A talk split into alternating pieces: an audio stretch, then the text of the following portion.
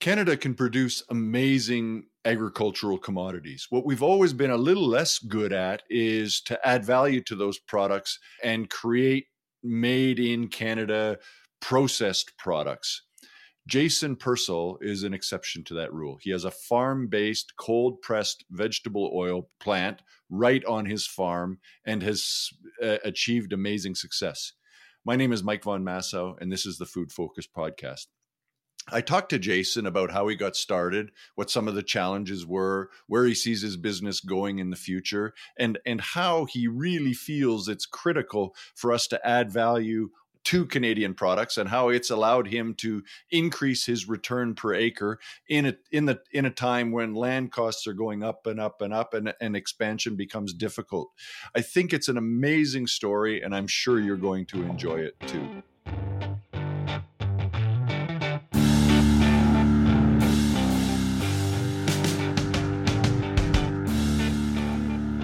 Jason, uh, I appreciate you taking the time today. Yeah, thank you, Mike, for having me. I'm always intrigued by uh, farm-based businesses. Tell us a little bit about yours. Sure. Uh, well, we're we are a fourth-generation family farm in Norfolk County, uh, Ontario, and we uh, uh, primarily in the past have always done grains and oil seeds, your basic corn, soybeans, and wheat. Back about 15 or so years ago, I got a little bit of uh, intrigued by doing something value added with the farm. And I was uh, around 30 years old, I guess, back in those days, so somewhere around there, my early 30s. And there were at a kind of a pivotal point in the farm where we needed to grow the operation to have long term sustainability, I guess, and economic sustainability within the uh, the farm and, and continue to make it viable. I sit in a county, um, albeit a little bit uh, northeast of the primary big farmland of fresh market gardening and, and ginseng ground and tobacco, former tobacco ground.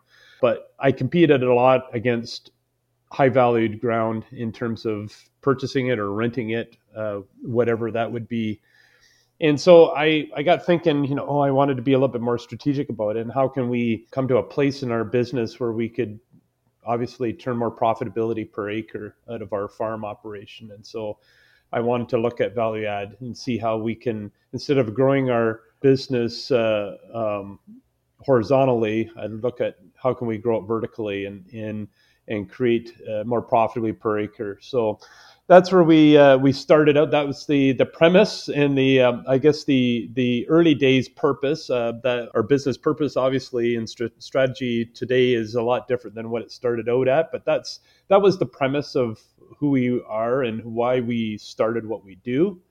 And um, yeah, we just kind of uh, morphed into what it is today. But uh, that was my early day and, and the reason for getting started. So tell me a little bit about what it is you do. So what do you produce in your in your from your crops? Yeah, absolutely. So in the early days, I'll, I'll start there because uh, it's a little different now than it was when we started. But uh, we started working with a very small scale uh, oil press, uh, expeller press uh, system here in the in our mill.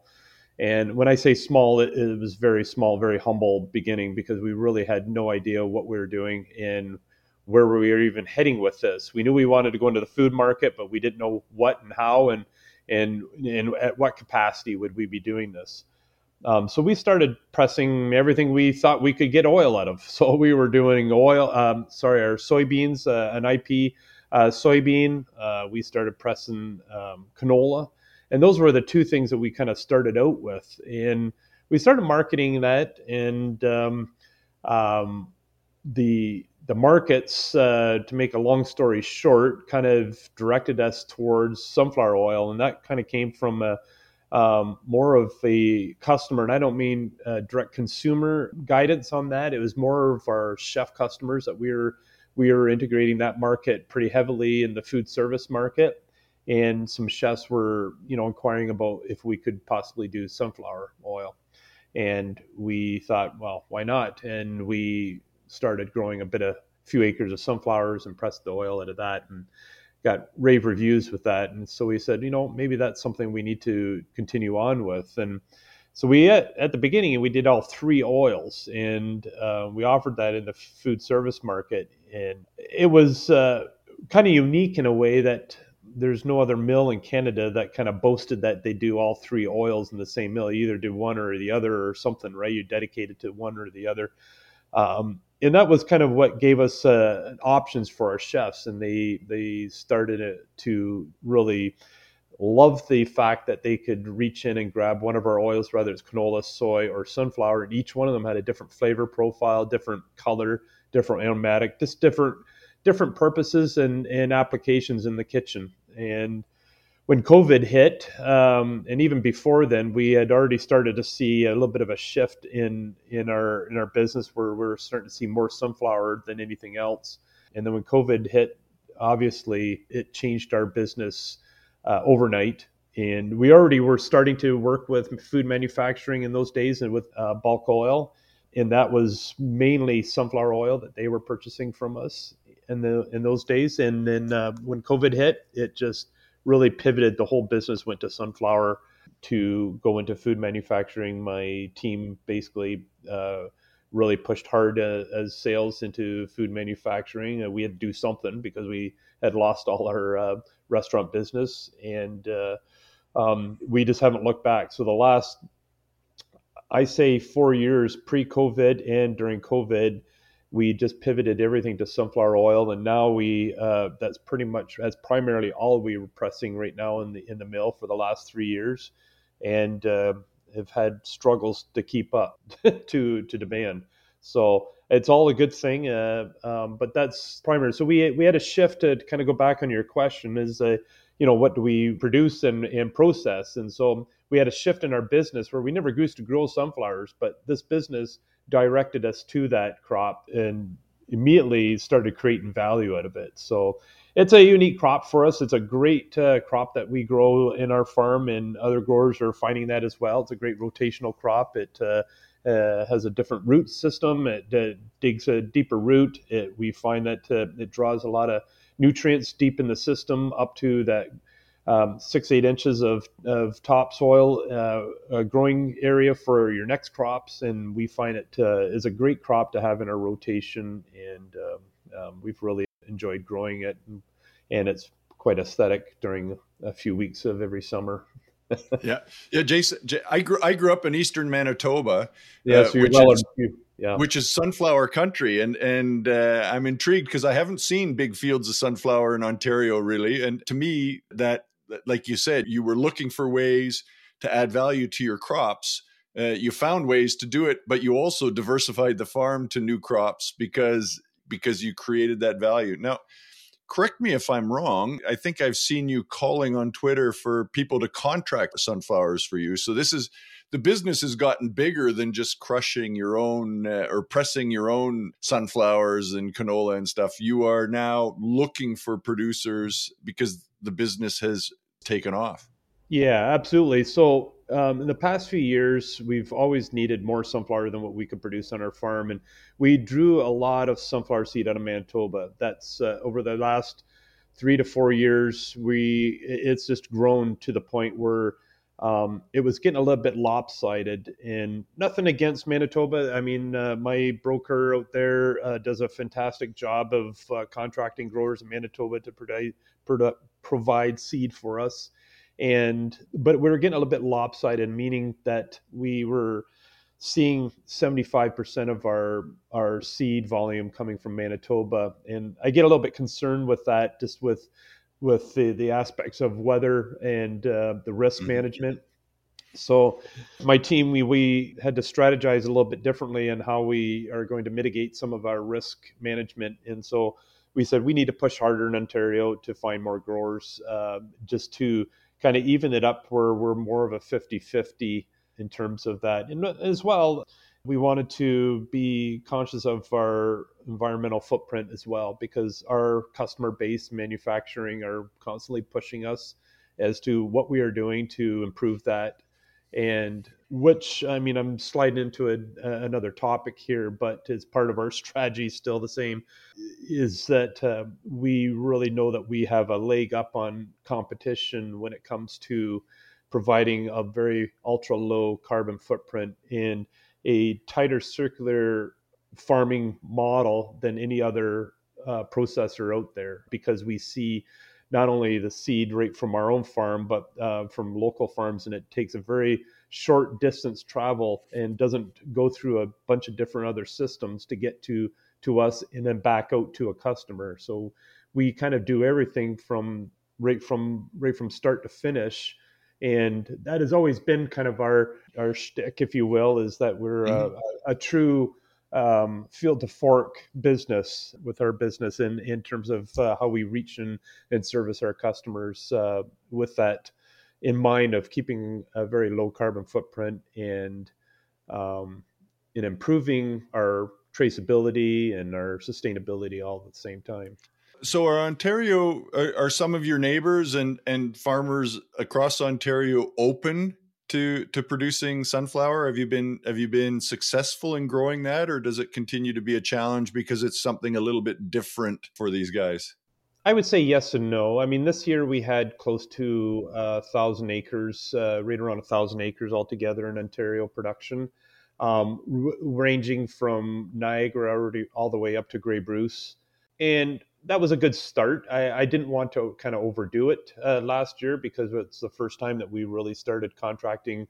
We always had a few growers in Ontario growing for us, but we're going out, you know, in other areas where I'm not familiar with some of those growers, and we are very conscious on the integrity of our seed and the integrity of quality. Um, so we have to we wanted to make sure that we didn't uh, kind of lose step with uh, with that as we grow and and compromise our quality on our end going to our customers. So, not saying that farmers can't produce good quality of seed. I know they can. It's just that we want to make sure that we uh, stay on top of how we're going to to set up the systems to be able to manage that properly and, and receive it. So this year it looks like so far um, I've kind of closed off of any more contracts that we're going to uh, to, to put in our our uh, and are growing for 23. Um, but we're looking at probably close to uh, 12 to 1300 acres now, and that's a I think that's a pretty good uh, start for us in 23.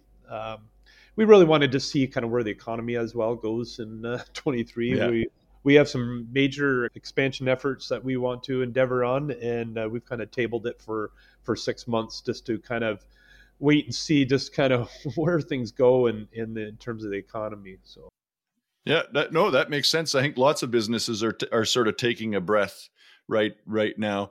Now, you, you say you've you've transitioned as restaurants closed during COVID to to food manufacturing as a bulk ingredient. Mm-hmm. Uh, but early in your business, chefs were a bigger part of your business, or food service was a bigger part of your business than than direct consumer was. Was that just a natural evolution in the way it turned out, or was that a strategic thing on your behalf? Um, we kind of tripped into it, to be honest with you. We started the business um, thinking that we were going to take the the uh, retail shelves by storm um, with uh, virgin cold pressed uh, oils, and we uh, got a real awakening kick in the seat of the pants when it came to you have no idea what it's like to introduce a CPG into retail, especially in a category that's inundated with yeah. like a plethora of brands of oils right? So it was just yeah it was it was actually um, my wife and i said to ourselves around the kitchen table well what do we do? You know like do we mm-hmm. just say forget it? That was well, at least we tried something. We nobody can yeah. discourage you from that right? But uh, we ended up getting to go into a conference, a culinary conference, and I can't even be honest with you the year that would have been, but uh, um, I'm going to say around 2008, summers around there, maybe 2010. And we got introduced to a few chefs in Ontario that are really, they were kind of in the beginning and the, um, oh, the word I'm looking for. They really were the kind of the the first to the gate when it came to using local foods. And mm-hmm. Mike Olson was one of them, and he's a, a, a teacher at Niagara College and um, great guy, still good friends with him. Um, he just kind of gave me his Rolodex and said, "Here's a bunch of chef names. Uh, call them up, take them oil, give them samples. So that's what I did. I loaded up my uh, my pickup truck with samples, and I headed off to Toronto and Niagara and you name it, all kinds of restaurants, and walked in the back door of these. I, I've never done this in my life. It was uh, scary for me because I'm not that type of guy to just walk into a place and and I'm not a salesperson at all. But I think the chefs, it was like a they were intrigued with that. First of all, that I was a farmer. It took time out of my day to just come in and see them and and and introduce something that they've never seen before. But it started that uh, that interesting. They were just like, "Wow, I've never tasted such flavor in an in an oil like that." I didn't know canola oil could taste like that, and they just had never tasted extra virgin canola oil before. And it's a has a very robust flavor to it, like as different as a as a light olive oil is to an extra virgin olive oil, that's how different canola oil is when it goes from a refined canola oil to an extra virgin. It's got a very strong flavor to it. So they immediately just, you know, opens up a door of, of intriguing innovation of plates and dishes and whatever that they could use. And that's what got us started. And, and we kind of just, uh, the ball just kind of got rolling from there. And we met a lot of chefs, and I'll be honest with you, eh, if I owe any success to our business, it has been through our network with chefs that have uh, quite often have gone on. Chefs uh, don't stay in one spot for very long, and they move on, and they take a they would take us into some pretty big operations and some multi units and chefs that would move on into distribution networks. And yep, it just was an amazing, amazing uh, uh, trip for us to go into that market to really garner those relationships with chefs and and see how they can they promoted our product better than we did ourselves. So honestly um, well, we still came across people like down in the us chefs down the us uh, chefs on the west coast and yeah, just uh, I couldn't believe it's a very small world, and they they do a lot of cooking together, and they do a lot of uh, beer drinking and cigar smoking. So they all talk, and that's the good thing. If you can come up in conversation with them, you're you're uh, you're doing really good. So I have a, I owe a lot to them and in our, our network through that. So it just highlights how important relationships are, right? It, yep. it just that's fundamentally where business starts is, I tell, is with relations. Honest, honestly tell you, Mike, you hit the nail on the head. I, I tell every budding entrepreneur or anybody starting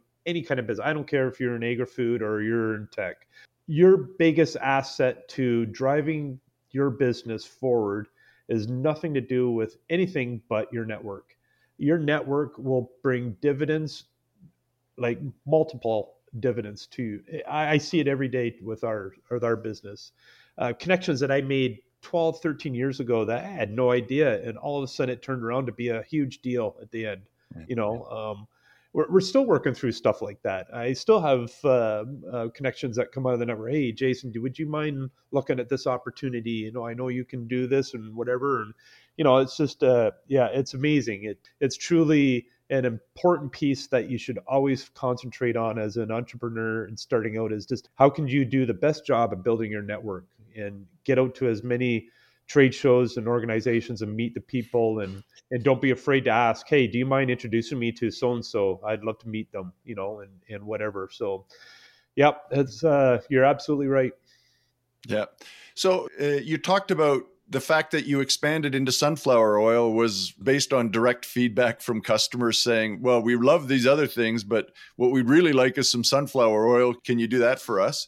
Mm-hmm. Are there other things that sort of being that your interaction with those customers has has influenced the way you think about both processing but also farming does that vertical integration sort of have some merit in terms of what you know and what you do yeah, absolutely. I think that um, a lot of times it's come back to kind of heighten to us why the connection to a farm matters and why it matters to them.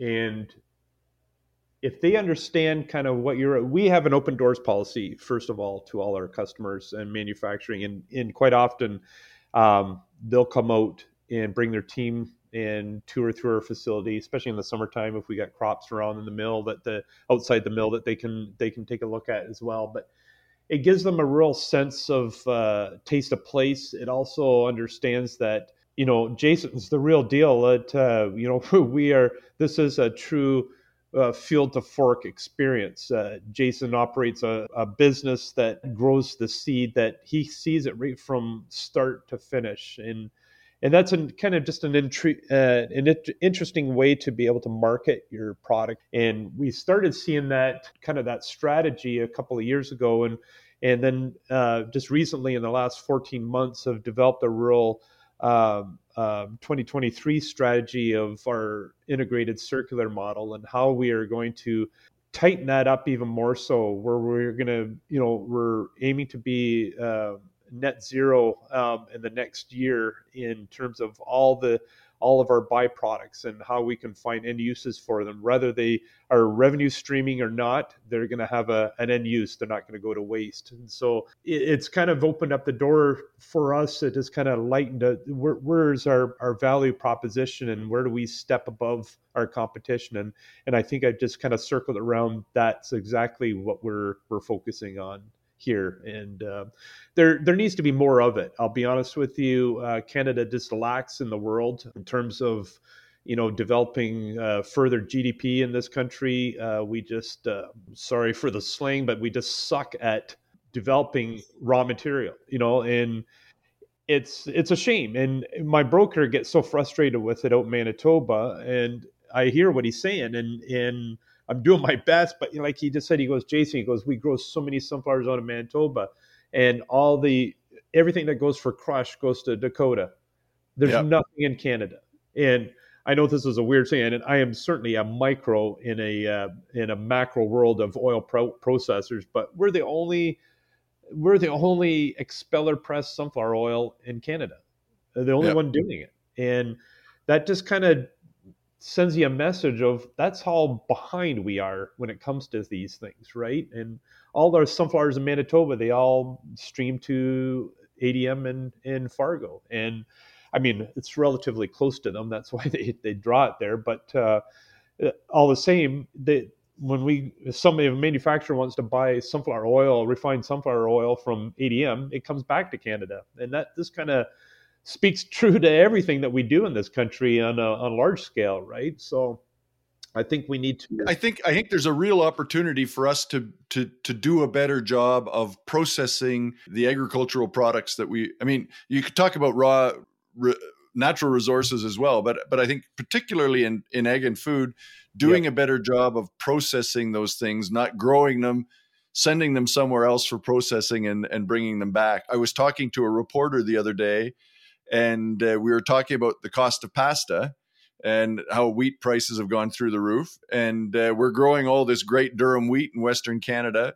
And I looked in my pantry here, and the pasta was made in in Italy. it, you know, and, and and there's just no reason at all that we no. shouldn't be able to do that here.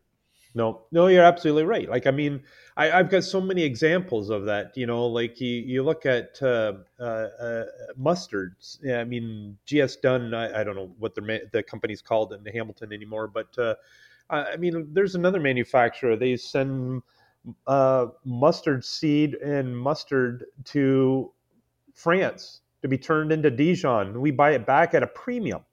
Like yeah. it just seems bizarro. And I was at a conference this fall, and and this is another area that we we work with with our sunflower. So it's not just the oil, but we also develop a lot in the protein sector world with our byproducts, soon to be more of a co-product than byproduct.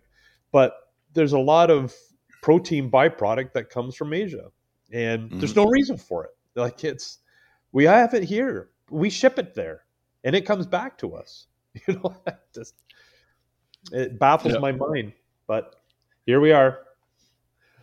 Good. So you talked a little bit about, you know, expansion plans in the future and sort of taking a breath right now, waiting for 6 months to see what happens with the economy. Yeah. What do you see what do you see coming down the pike for for for your business?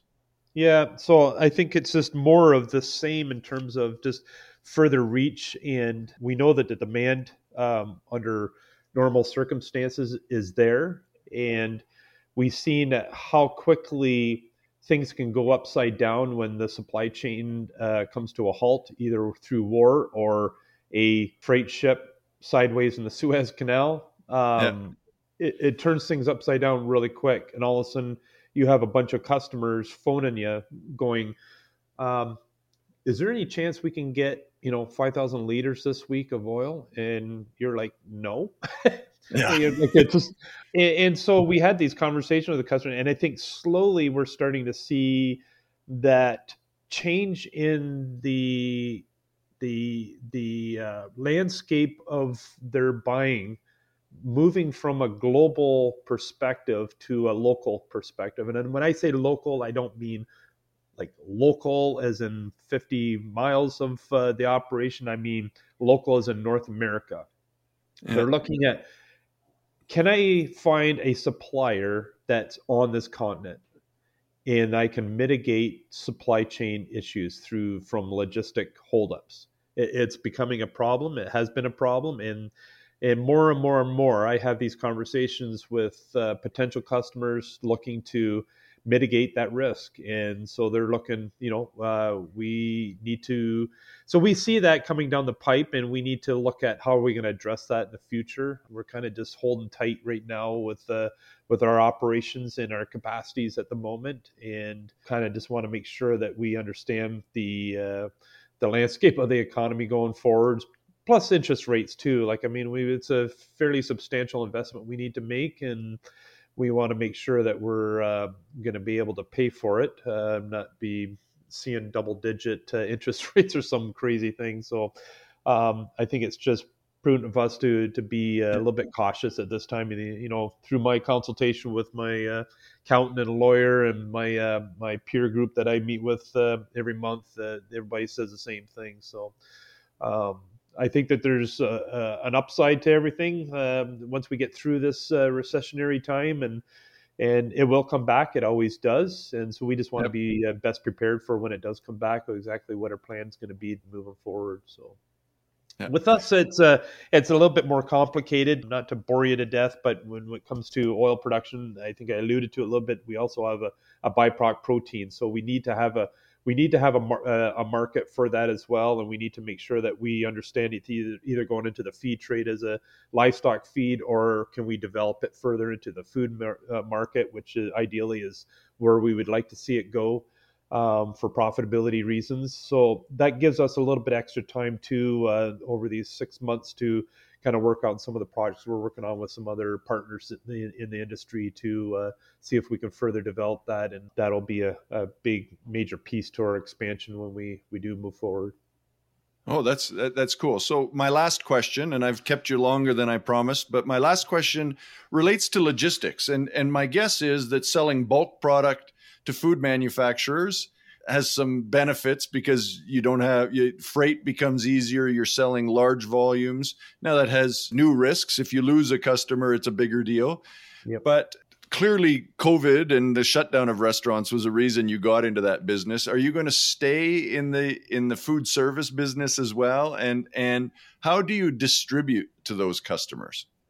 Yeah so we kind of do two things. Um, when it comes to bulk uh, oil we, we to manufacturing we look after the distribution. We have a truck on the road every week um, looks after that. Um, part of our service uh, um, uh, value to the, our customers is that we operate a two-way system of totes. So our totes, our IBC totes go to a customer. They remain our property. We retrieve the empty ones and we just we keep them designated for the customers all the time. They don't have to worry about stockpiling totes. They don't have to worry about taking in a full container load of inventory.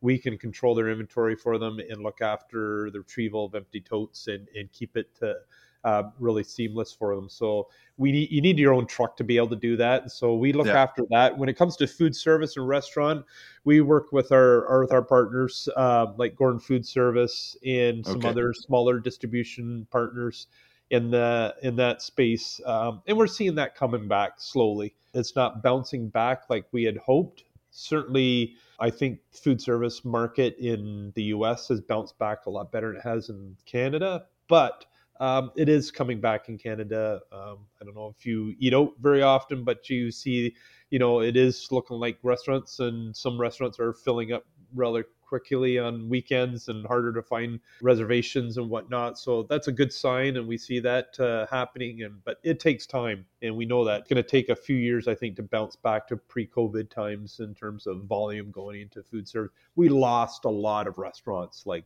just closing up, right? So, yeah, and I think the the other challenge we have is that with this significant food price pressure right now, yeah.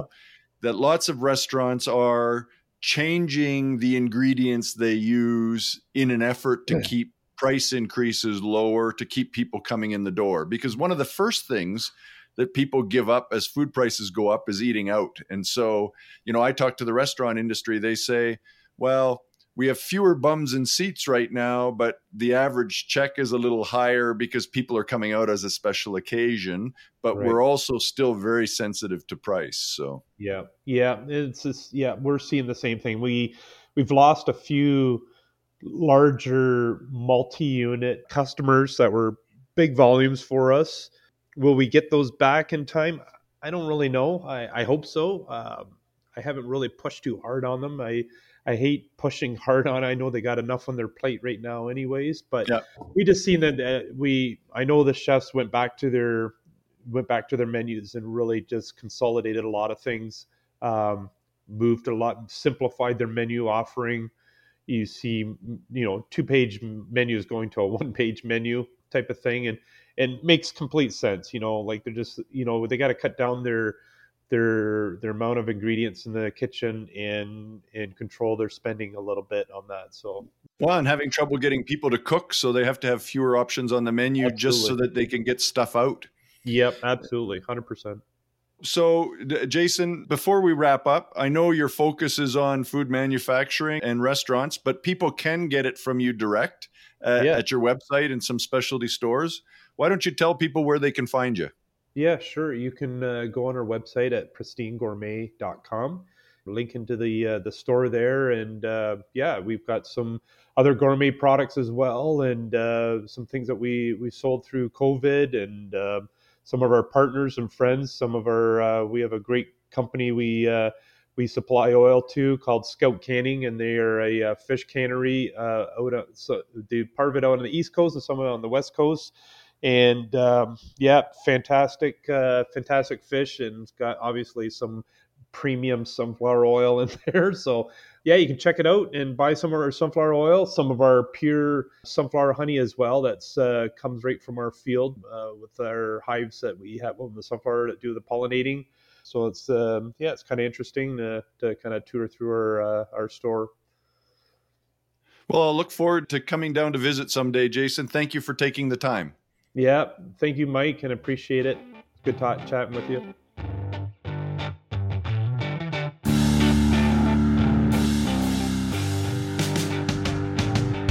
Thank you for joining us for another episode of the Food Focus Podcast. We strive to find topics of interest and relevance to people passionate about agriculture and food.